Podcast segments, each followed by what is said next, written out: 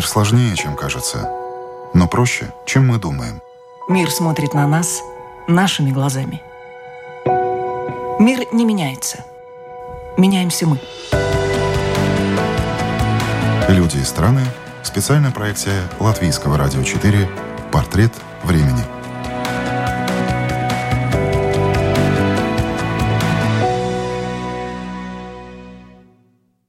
Игоря Губермана мы знаем как автора коротких сатирических четверостишей «Гариков». Кстати, со свежего Гарика интервью с ним и начнется. Получилось оно не очень веселым. Времена такие. Уехав 30 лет назад в Израиль, Губерман признает, что смотрит на Россию со стороны. Но, может, со стороны и виднее? Интервью записано для программы «В тренде» немецкой вещательной компании Deutsche Welle. У микрофона Константин Экерт ту власть, что так его дурачит, его величество народ однажды напрочь расхерачит и вновь таких же изберет. Я все время писал стихи, не веря в то, что в России будет свобода.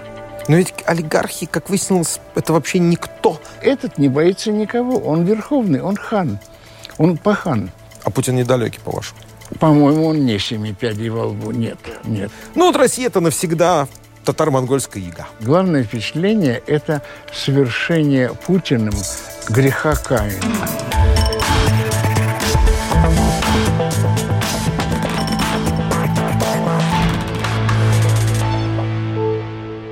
Писатель Игорь Губерман говорит, что больше не читает художественную литературу. Его время поглощено сводками с украинских фронтов. Программа «В тренде» встретилась с Губерманом в студии под Иерусалимом.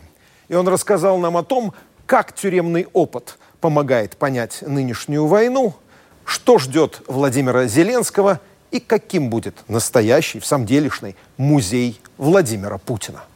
Игорь Губерман, добро пожаловать в программу «В тренде» на Welle. Спасибо, готов. Скажите мне, э, кстати, напомните, а сколько лет вы живете в Израиле, когда вы репатриировались? 34. Мы переехали сюда в марте 88 -го года. При Горбачеве еще? Да. Да, 88 год, 19-я партийная конференция, все только начинается. А, кстати, какое у вас отношение к 80-м годам, к перестройке? Вы знаете, у меня э, практически нет серьезного отношения. Я всю перестройку, я вышел из с поселения после лагеря, я вышел в 84 году. И я сразу наткнулся на биографию потрясающего человека, о котором написал роман. Я нашел его дневники, такой Николай Бруни. Так. Он был один из первых российских авиаторов. Он был композитор, он кончил консерваторию, он был поэтом и входил в всех поэтов гумилевских. Потом он стал священником. Да. Потом он был авиаконструктором. Да. И вы знаете, все о нем, что меня, собственно, и подкупило, все о нем говорит его фраза, которую он сказал 2 декабря 1934 года. Он работал как авиаконструктор mm-hmm. уже. И на следующий день после убийства Кирова да. он в курилке института сказал, теперь они свой страх зальют нашей кровью. О нем донесли в тот же день, да. его ученики, естественно. Ему дали всего пять лет. Тогда давали мало. И в 1937-м расстреляли. Да. В 38-м, простите. Да. И, а как связано с перестройкой? В лагере, правда. Да. И я наткнулся на его портрет изумительный и стал разыскивать его всякие данные. Да. Короче, я два года был занят им и хождением по бывшим зэкам. Они еще были живы тогда. Mm-hmm. Я обошел, наверное, человек 50, я собирал о нем сведения. Да. И вот писал роман, поэтому у меня перестройки мало впечатлений фактических, потому что я все время писал стихи, не веря в то, что в России будет свобода. Ну, а сейчас какое впечатление? Мы вернемся на секундочку в прошлое, через какое-то время. А сейчас какое впечатление? Ну, свободы так и нет. Вы знаете, великий русский историк и пушкинист Тони Кадельман да. говорил, что в России свобода держится 10, максимум 12 лет. Оказался прав, как всегда. Так что нет, свободы нет и не предвидится, но об этом отдельный разговор, если а хотите. почему не предвидится, скажите? Вы знаете, по одной исторически забавной очень штуке, они очень редко вспоминают, но есть некие в истории рифмы, которые очень полезно вспоминать. Английский король Иоанн Безземельный, он издал очень знаменитую впоследствии да, хартию, хартию. великую хартию, хартию вольности. Да. 1900, 1216 год. Хартия вольности предоставляла человеку права, свободы и так далее. От нее потом произошла Декларация независимости американская спустя 500, что ли, лет. И почти в это же время исторически, вот тут уже в 1215, по-моему, году, Чингисхан собрал огромный Курултай из князей, как они там у него назывались, которых он завоевал. И на этом Курултае он огласил, тоже она называлась Великой, Великую Яссу, из которой следовало, что у человека нет никаких прав, все права у хана. Более того, в ханстве там есть законы, и законы соблюдаются, но они тоже подчиняются хану. По какому пути пошла Россия, вы уже догадались. Слушайте, ну вот неужели вот вы мне говорите, что э, ну вот Россия это навсегда татаро-монгольская ига? как она тогда называлась? Это не татаро-монгольская ига, это инерция мышления, инерция привыкания к миру. Я это говорю с тем большим основанием, что я 52 года жил в этом климате и очень постепенно начал понимать, э, где я живу. В таком климате мы и жили. Скажите, ну хорошо, вот условные 90-е годы, когда вы уже не жили – да. э, в России, но тем не менее, вот все говорят, ну хорошо, было же что-то другое, была же, свергли же коммунистов и так далее. То есть так вот я и говорю, быть что не может, Тони Кадельман был прав. 10-12 э, лет была свобода. Э, это, но это была, знаете, какая свобода? С чем бы это вам сравнить? Смотрите. А вот, пожалуйста, значит, это огромный лагерь.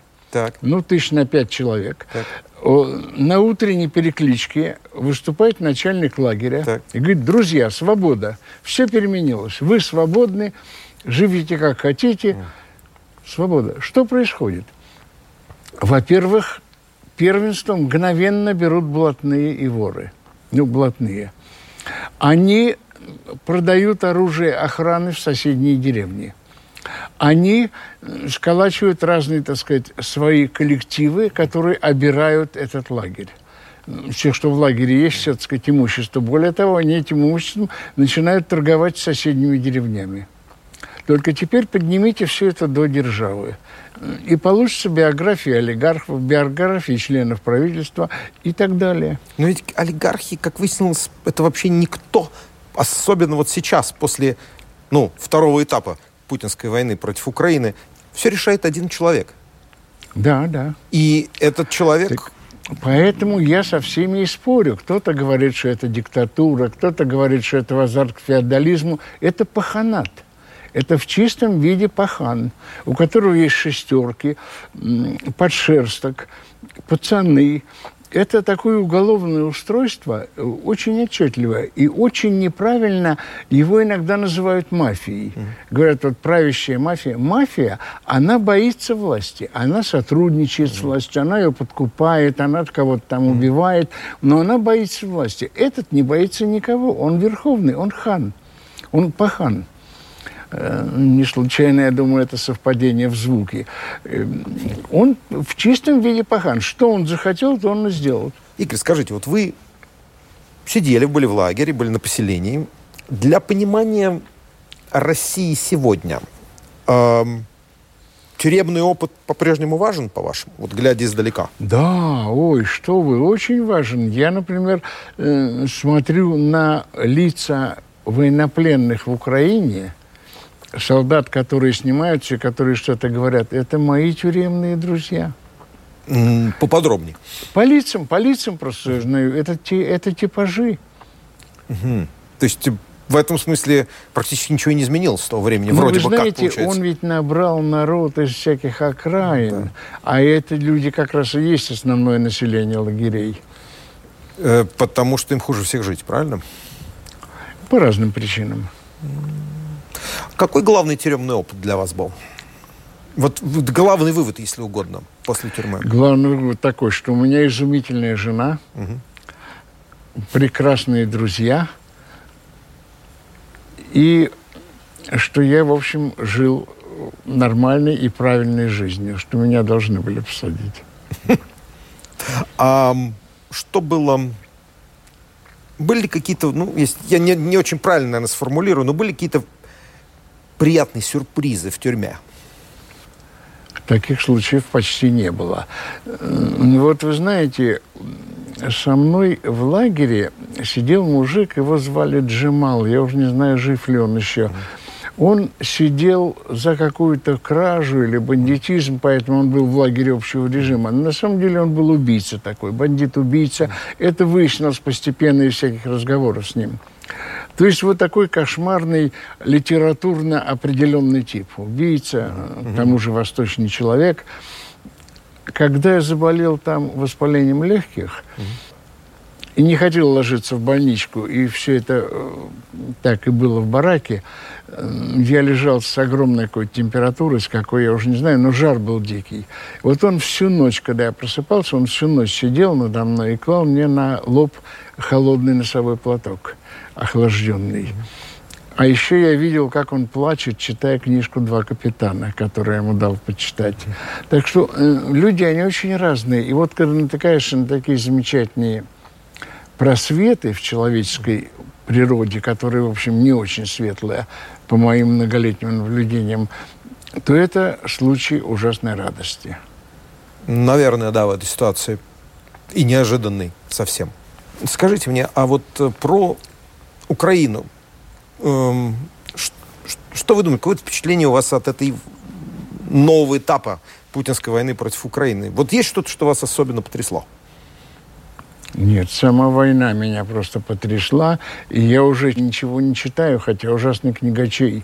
Я читатель гораздо больше, чем писатель. Mm-hmm. Ничего не читаю, только смотрю компьютеры, смотрю новости и всякие комментарии mm-hmm. и все прочее. Ну, главные впечатления какие у вас? Что вас потрясло? А вы знаете, главное впечатление – это совершение Путиным греха Каина. Вот Каинов грех, вот он повторен, и, и это чудовищная штука братоубийств. Да, ну, все знают, кто такой да, Каин. Ну вот он-то считает, что очевидно решает очень большую задачу, связанную с величием. Ну, мания Его величия у него чудовищная. Ну, в общем, естественно, что она развелась за эти вот годы. Понимаете, как бы это вам сказать, недалекие люди... А Путин недалекий, по-вашему? По-моему, он не семи пядей во лбу. Нет, да. нет. У него какие-то есть э, советники, так сказать, э, консультанты, иногда чудовищного идиотизма, как Рогозин и лгуны. Вот. А так он, думаю, что нет. Так. так вот, повторяю, недалекие люди, на мой взгляд, они очень долго остаются под впечатлением, которое они произвели на окружающих так. или на собеседника. Они остаются под этим впечатлением, а тут 22 года. Тебе льстят халуи, восторженные глаза, всякие эти самые. Когда приезжают иностранные э, воротилы, да. с которыми он тоже обожает общаться, что это его очень поднимает в собственных глазах, они все набиты политкорректностью, я не знаю, как старый чулок всяким мусором. Они ему тоже льстят. Они с ним при, прекрасно совершенно разговаривают, что, конечно, способствует мании величия. И вот она раздувалась, раздувалась. Э, мы, к сожалению, вот обыватели, я вот в чистом виде обыватель, э, теперь израильский, мы не обращаем на это внимания, а ведь он уже давно это все начал. Все эти войны, которые он вел, захват Крыма в 2014 году, уже можно было догадаться. У него чудовищная мания величия. То, что ему приписывают какие-то болезни, сумасшествие, паранойю. Мания величия – это уже как паранойя. Зеленский ему достойный противник? Он не для Путина достойный противник, он достойный президент, на мой взгляд, Украины, потому что ведет себя безупречно все это время, безупречно. Очень горжусь тем, что он еврей, хотя это очень плохо потом скажется на евреях. Объясните, почему это скажет плохо на евреев? А потому что на Украине, когда украинцы окончательно оттеснят угу. россиян к русской границе, э, и все это кончится это каким-то перемирием, угу и Путин выступит и скажет, что планы все завершены, все совершенно mm-hmm. замечательно, и снова начнет править, В это время на Украине, в мирной уже Украине, несмотря на огромный приток спонсоров, помощи и все прочее, начнется, продолжится жуткий кавардак. Поднимут голову, головы националисты. Обнаружится и продолжится чудовищная коррупция. Так. А почему вы так в этом уверены? Может, наоборот, э, страна изменится после войны, э, пройдя через такое чудовищное... Дай, э... Господи, в ухо ваши слова. Я в это не верю. Так, потому я... что украинцы – это такие же бывшие советские люди. А советская гниль в нас так глубоко, что если вы начнете меня расспрашивать, то я признаюсь в том, что во мне ее тоже да. чудовищное количество. Вы знаете, я только вот что хочу вам предложить, хотя, очевидно, нарушаю план ваш разговора. Давайте Нарушите. поговорим о чем-нибудь приятном. Вот а, смотрите, я так. вам даже предложу тему. Тему. Ведь через несколько лет, думаю, что в кратчайшем времени, и вы даже, может быть, доживете, я точно не доживу, будет совершенно новый музейный комплекс. Где? В России будет бункер Путина. Я вам серьезно это говорю. Слушайте. Вот как Межигорье э, Януковича и там что еще? То есть Нет, найти, что... бункер путинский, потому что, смотрите, бункер Сталина, потрясающий музейный. Вы были в Самаре, не видели бункер? Нет, не видел. Это потрясающее сооружение. Я в нем был два раза. Это огромный колодец, глубиной, наверное, 50-80 метров. Входа нету, все это закрыто сверху бетонной плитой чудовищной от бомбежек. Вход из фойе горсовета. Это под горсоветом. В 1941 году туда завезли 600 метростроицев. Я думаю, что они даже не знали, где они находились их высадили на этом кусочке земли, и когда они все это закончили, думаю, что их убили, да, потому что всем этим руководил да. Берия. И получился колодец, два лифта, чтобы наверняка mm. все это работало. Мы входили через горсовет, и все зрители ходят через горсовет. Потом лифт тебя опускает на самое дно, и на самом дне точная копия кремлевского кабинета Сталина, включая несколько дверей. Он же любил входить через неожиданную дверь. Ну, просто вот копия, так сказать, его. Вы уверены, что это то же самое будет с Путиным? Нет, у него будет роскошнее намного. Не, я имею в виду, что музей будет. Но это не противоречит... Можно я прерву вас на секундочку, Игорь? Да. А это не противоречит вашей мысли, что... Эм, ну вот в России всегда будет вот какое-то какое ханство всегда и так далее. Или будет. это будет э, на 10-12 лет музей? Как предлагал Эдельман, что в России вот это вот э, 10-12 лет прилично, а потом все опять вспадает а вы диктатура. знаете, несмотря на все эти э, годы, когда было всякое разное правительство, uh очень разное, а музей существует уже много лет, сталинский. uh Поэтому как только откажутся от наследия Путина, я думаю, что откроется такой музей. А вот что будет в России все-таки свобода и э, всякие, так сказать, эти самые э, вольности для народа, демократии и все прочее, я все-таки надеюсь, что однажды будет. Вы знаете, вот уже сегодняшняя молодежь, насколько я это вижу и насколько я могу судить, пожилой еврей, который обо всем судит только по телевизору и из компьютера. Хотя я в России ездил два раза в год уже много лет, я 30 лет, как я ошиваюсь по подмосткам, э, я с гастролями да, туда конечно. приезжаю, совершенно замечательная растет молодежь. Сейчас она под, подразъехалась очень Конечно, сильно. И в том числе и в Израиль. Да. да, но кто-то все-таки останется, поэтому я частичный оптимист. Скажите, а вот если вы давали совет эм, тем, кто прибывает в Израиль сейчас? Вопрос ваш сразу отпадает, потому что я э, меньше дурак, чем кажусь берущим интервью, э, я не даю советов. Вопрос снят. Игорь, а вот э, вы следите за литературой на русском языке? Я читаю очень много, да. Что вам нравится? Что вам кажется будет интересно в будущем? О чем будут писать? Понятия не имею, что будет интересно в будущем. Сейчас. А Что а сейчас я очень люблю Акунина, пусть mm. меня простят те, кто его не любит. Я очень люблю Дину Рубину, но она, правда, живет в Израиле. И потом, вы знаете, я не перечислю вам фамилии людей, у которых, которых я знаю по одной там всего книжке. Но существует литература совершенно прекрасная. Пелевина раннего я очень люблю. Ну и вообще люблю всякие детективы, в том числе и переводные. Мне сейчас их как-то легче читать, чем, скажем, Достоевского, которого я тоже очень люблю.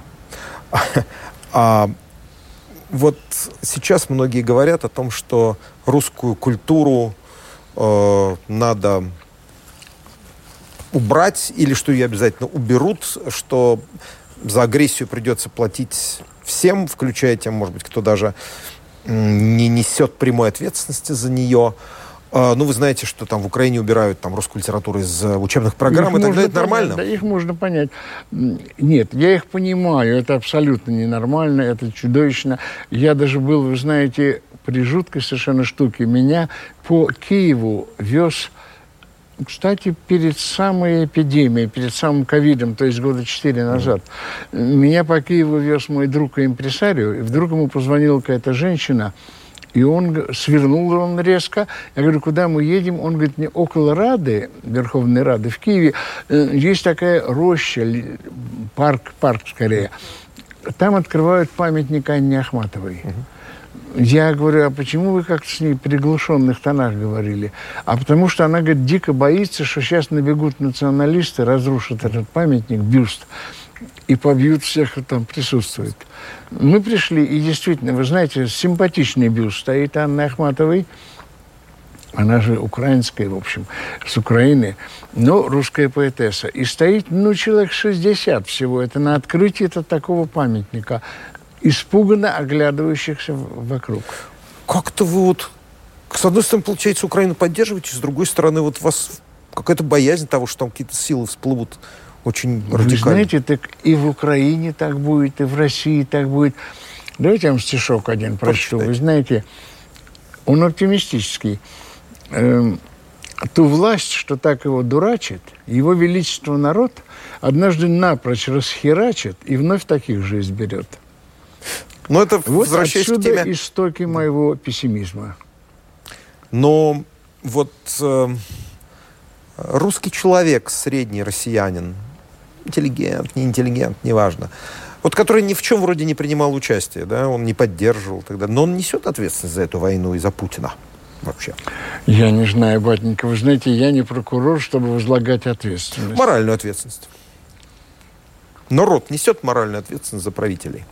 Даже если ты конкретно в чем-то не участвуешь. Вы Потому что то, что говорят украинцы. так общо, что ответить на него на самом деле невозможно.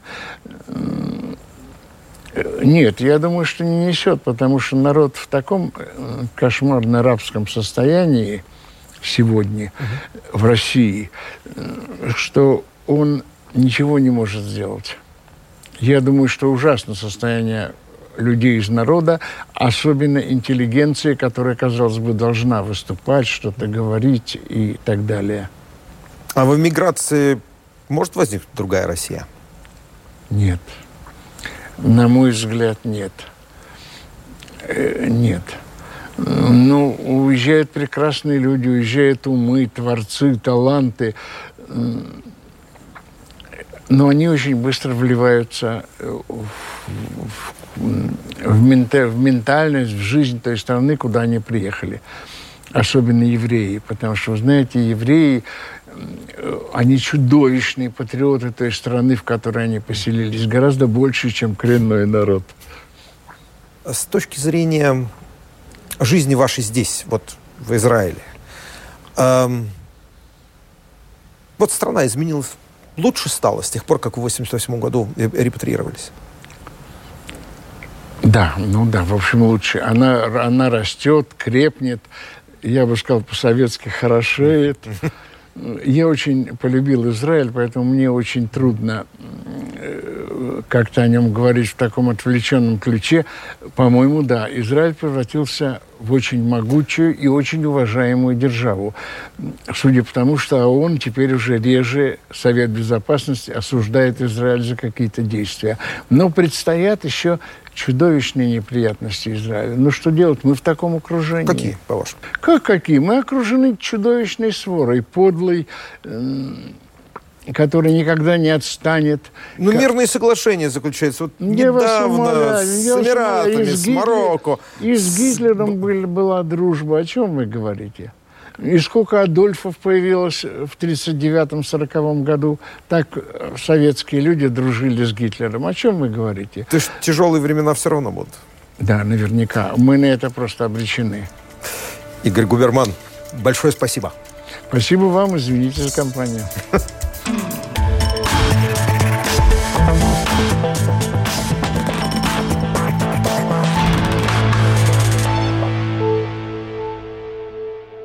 Вы слушали интервью поэта-сатирика Игоря Губермана в программе германской вещательной компании Deutsche Welle.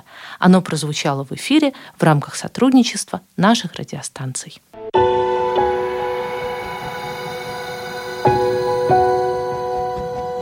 Люди и страны.